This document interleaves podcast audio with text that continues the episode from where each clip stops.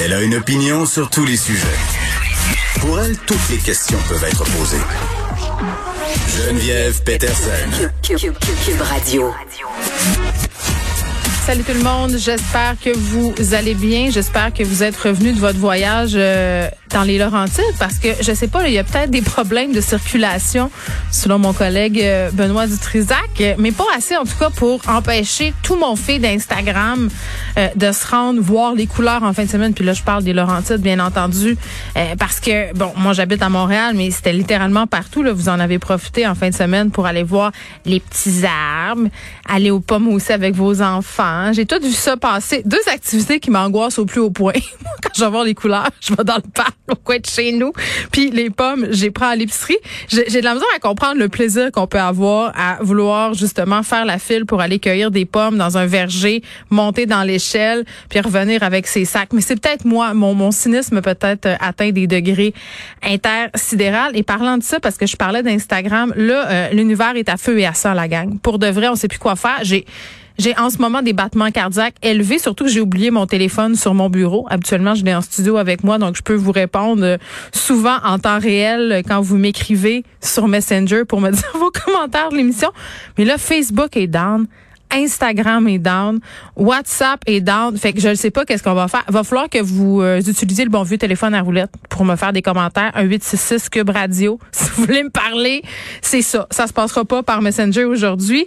Les trois applications euh, sont en panne. C'est la propriété de Facebook, évidemment. Je le rappelle.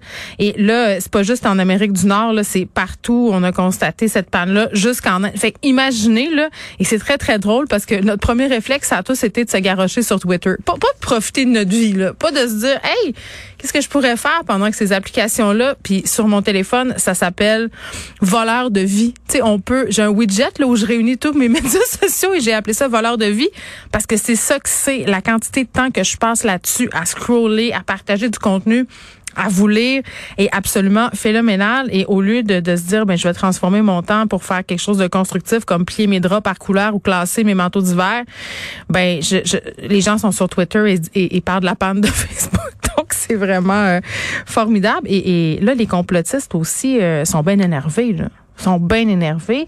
Puis Alexandre Moranville-Ouellette va nous en parler tantôt à cause de la panne là, parce que là ça aurait l'air que c'est signe de quelque chose. La fin du monde serait commencée une entrevue hier d'une ex-travailleuse au placé chez Facebook qui fait beaucoup jaser dans la complosphère. Donc, on va essayer de décortiquer tout ça.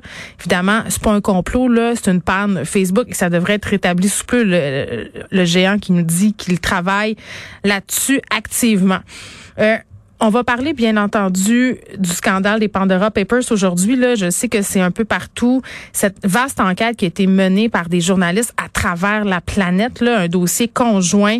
Euh, et là, bon, ça sortait euh, dimanche dans tous les médias, euh, assez capotant. On n'apprend rien de nouveau quand même. Là, je pense qu'on savait tout le monde hein, que l'évasion fiscale ça existait, qu'il y avait des riches et des puissants à l'échelle planétaire qui dissimulaient de l'argent, qu'il y avait des compagnies qui les aidaient à accomplir ça, là, des firmes de comptables, de juristes comptables qui mettent en branle des, des, stratagèmes financiers pour pas contourner les lois, mais en tout cas esthétiquement douteux là, pour réussir à ce que ces gens-là puissent placer des avoirs, des actifs à l'abri du fisc, des personnages connus là, qui sont impliqués là-dedans. Euh, Shakira, Dominique Strauss-Kahn, Claudia Schiffer, en tout cas plein de gens.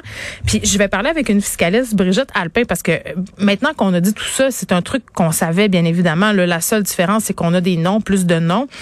Euh, mais mais est-ce que ça va mener à des actions concrètes? Plus d'argent dans les coffres de l'État? Parce qu'à chaque fois qu'on parle fiscale, c'est le sujet qui revient sur le tapis de dire, ben si on légiférait davantage, si on serrait les ouïes entre guillemets à ces grandes firmes de comptables, de juristes comptables, là, ben on aurait de l'argent pour subvenir aux besoins de l'État, c'est-à-dire avoir des programmes sociaux et on dirait que tous les problèmes de la planète seraient réglés. Est-ce que c'est si vrai que ça?